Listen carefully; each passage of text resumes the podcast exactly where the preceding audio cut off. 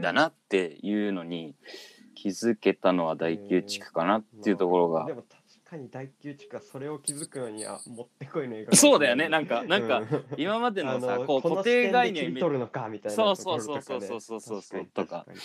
なんかこう固定概念が若干覆されるような感じじゃん、うんうんなんか人間がエイリアンをいじめるっていうか、うん。なんかそれはちょっとこう逆転的な構造だしっていうところがあったりして、っていう感じかな。だからそれを見てからあの週一で蔦屋行ってこう映画を見る習慣みたいなのがずっとこう続いてってっていうのがあるから。まあそうだね。あの時大宮地区を見ていなかった。らもしかしたらこんなに映画、まあ、好きじゃなかったのかなとかもちょっと思ったりするかなっていうのがありましたね僕は。はないるほど、そんな感じですねはい、てっきりもっとなんか古い英語とか来るのかと。ああでもね。そうね。確かに確かに確かに。確かに確かに。なるほどなるほど。でそうもなんだよ。納得の作品だな。ああありがとうございます、うん。なんかよかったです。それ。それ高2だね。高高2二。高2か高3だからあんまりそんなに昔から超映画見るっていう人ではなかったと思うんですよ。へえまあちょくちょく見てたりはしたしなんかちっちゃいところ時思い返してみればあなんか思ったより作品見てたかなとか思ったりするけど、はい。それは本当にたまたまというかっていう感じで。なんかうん自発的に見ようと思ったのはその高2とか高3ね。のそこの位置ぐらいですかね。なるほどね。はい、はい。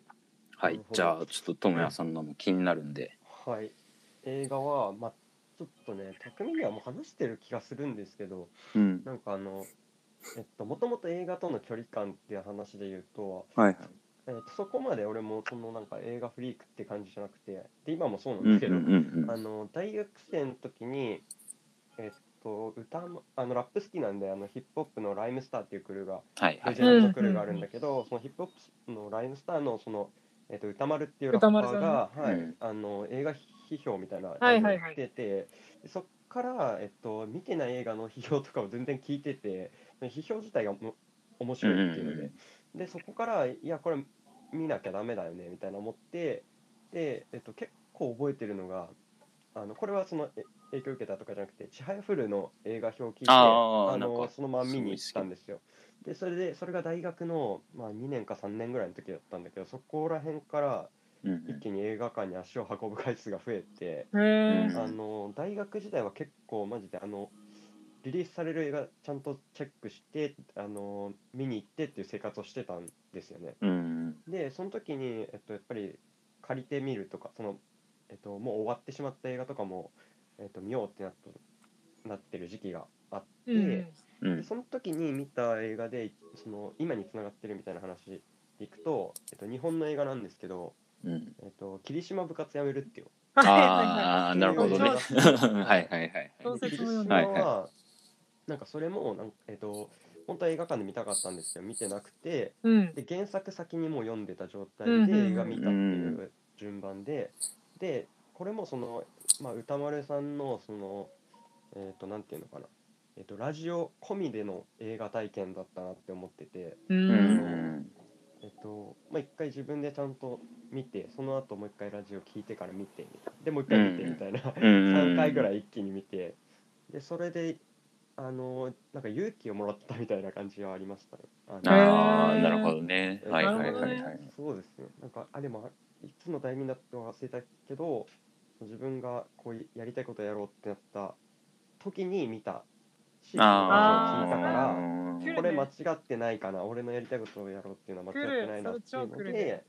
あの一番なんか現実的に本当に影響を受けた映画っていう感じでいくと霧島ですね。うん。いやいい話。あのはいやっぱりロメロだよね。そうねロメロくらいしとけって言って撮る神木くんの強さがやっぱいいですよね。あの映画はなんかこうなんかこそうう出てくる人みんなその他人が部活を辞めたから、なんかすごいなんか悩んじゃうじゃんあのあの映画って。そうなんかにき結構二極化されててのそうそうそう。で強い切り。人間と弱い人間みたいなそうそうそうそうそうそうそうなんかそうすごい感情移入して見たとかそういうテンションではなかったけどやっぱりなんだろう最後最後とかのそのあの神木君と東出君のやり取りだったりとか、うんまあその些細なところでそここんだけぶち当ててくる作品ないっていうので、うんうん、結構リアルな作品だと思うんですよ。リアルだね。書いてるものはリアルな学校学園生活なのに伝伝えようとしていることはバンバン伝わってくるみたいなうんう感じでしんたね。そなるほどなるほージ性が、はい、結構自分にも響いたかなっていうので、なるほどね。はい。そんな感じキでリシあれいいっすよね。あの東出君結構あの大根役者って言われますけどあの霧島の東出君は最高ですよね。あのうん。最後の表情とか。あれめっちゃあれすごいいいっすよね。一発でもおおっうてなるよね。うん、すごいすごいマジでいいっすわあれ、どんぐらい前なんだろう？あれでもあれ高校生じゃない？俺らは多分そうだから多分当時は見れてなくてそうそうそうだと思う俺も結構後になってみたけど DVD 借りてみたんですごい覚えてるわ俺も大学うんでも大学生ぐらいだな。いや、やっぱはいり。刺激受けるよね。確かに。ユーシーはないですか？僕、映僕画はそんなそんな映画す、映画ね、なんかこれいいなっていう、もう本当にそれだけでも、なんかちょっと聞きたいですね。ちっちゃい頃はよくジブリ、あのビデオテープ VHS あ懐かしいね。はいはいはい。トトロ、もののけ姫、ラピュタうんとかかな、うん。うん。は何何遍も繰り返して見てはったな。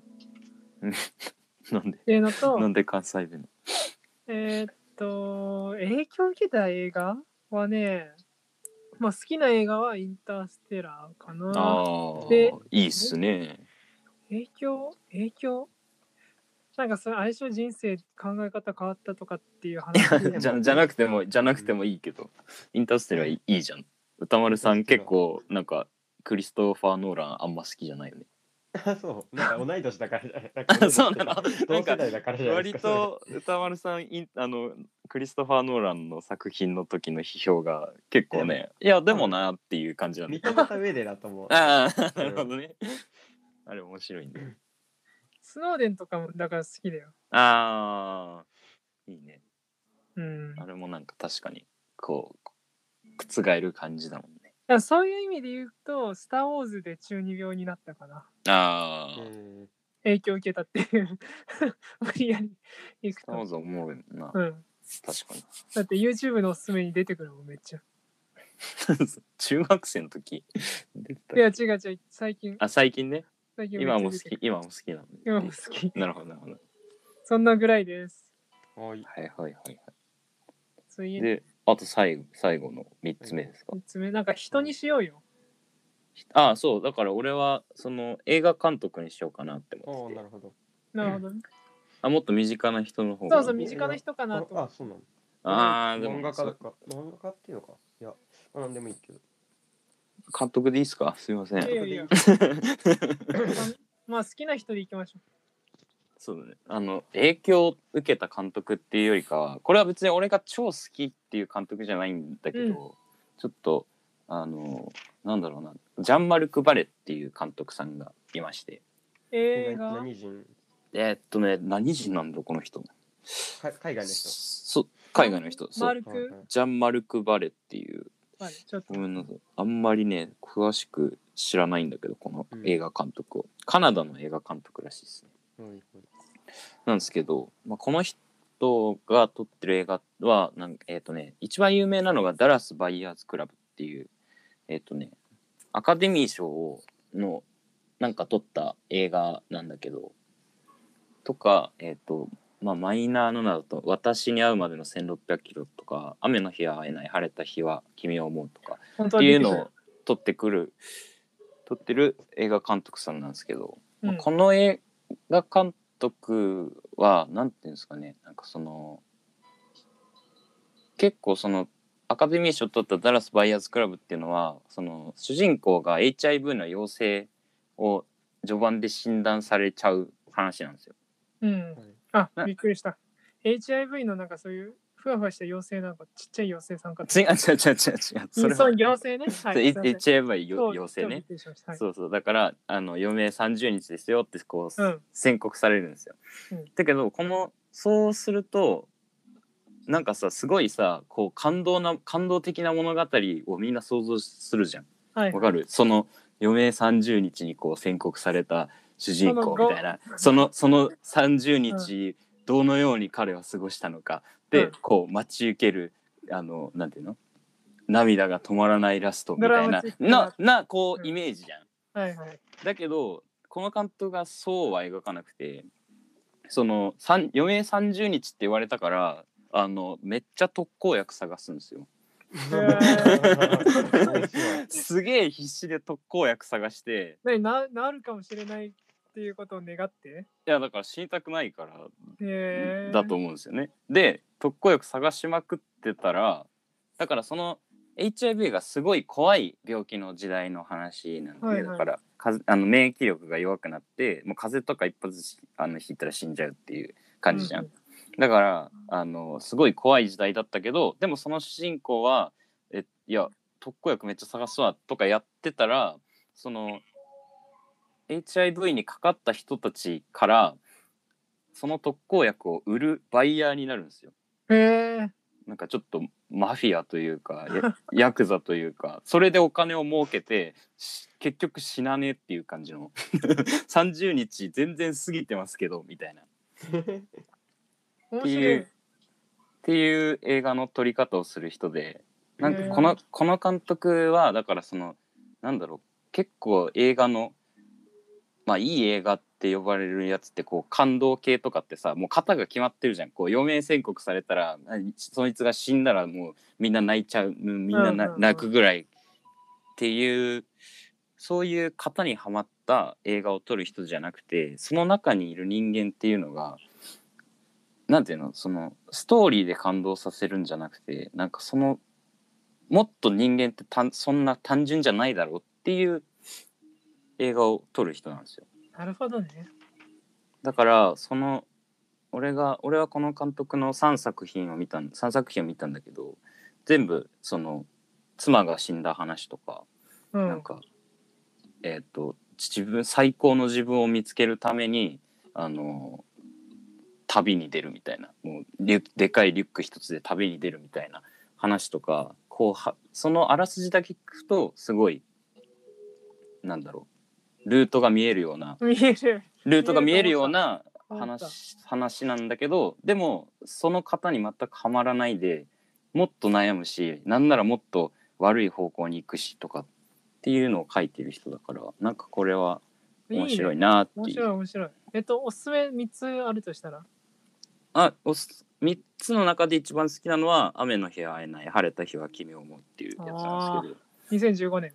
はい、これはあの妻が速攻で死んでだけど悲しくないっていう男の話なんですよねっていう。あーやばい。あこなの前あのおすすめした長い言い訳にちょっと近いかもしれない。あそうなん。だ。うんなんか長いそうう感じ夜明のけ長い言い訳。あ言い訳。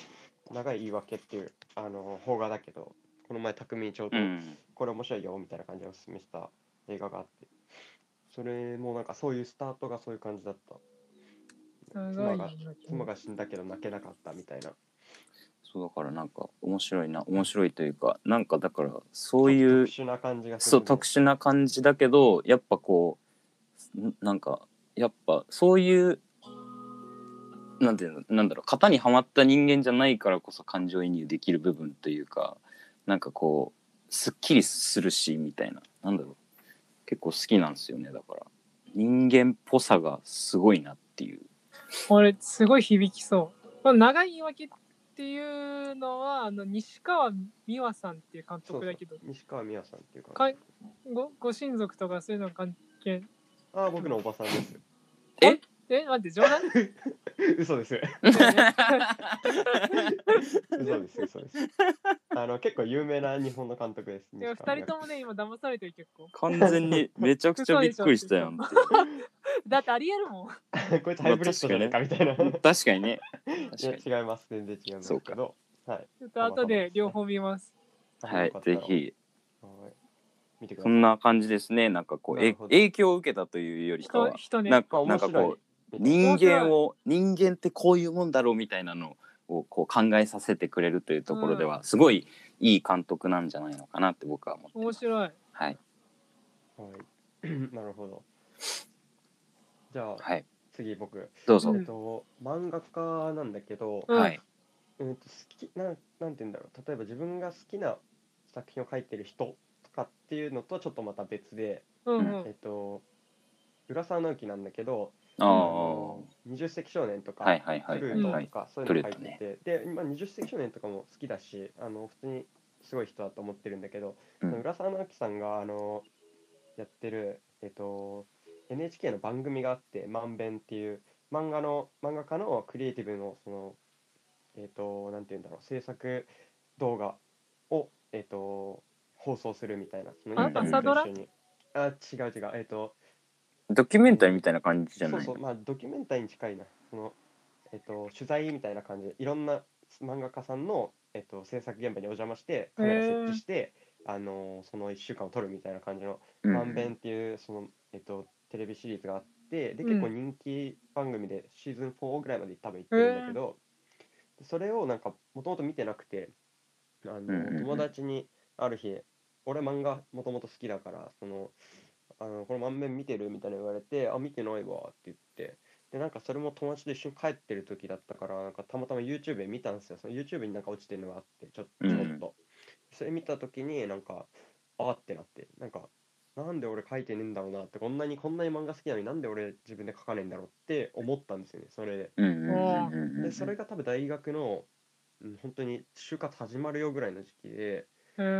であいいやと思って就活もしないでいいやってなってあの一切就活しないでここまで来ちゃったっていう感じでそのうんうんうん。えっと出会いがなかったら漫画家目指してなかったっていう直接的な本当にえー今につながる話でそれは。すごい。そうですねそのそこで取り上げてる作品作家さんとかの作品が好きだったからうんあののめり込むように見てその全部見てってみたいな感じででそこからまあ自分で書こうっつって書いてであの賞に、まあ、せっかく書いたし出そうかっつって出してみたいなで編集から連絡来てみたいな感じえー、の流れだったっすね。これなんですか？あの初出しですか？あいや友達にはこういう話したことある 公で話すことはあんまないよね。初出しですね。うん初出しですね。そうだねそうそういうことがあったんあ,、あへりました。大学多分3年か4年のどっちかだと思知らんかったわ。う。はい、そういう結構今になる今になって思うとうわあの一言に救われてたんだ俺と思う思ってますけど、へえ。はい、そういうことがあったんで浦沢直樹っていうことにしとこうかなと思って なるほある意味どなるほど一番直接影響を受けてんじゃないかみたいなその先その別だけ続く。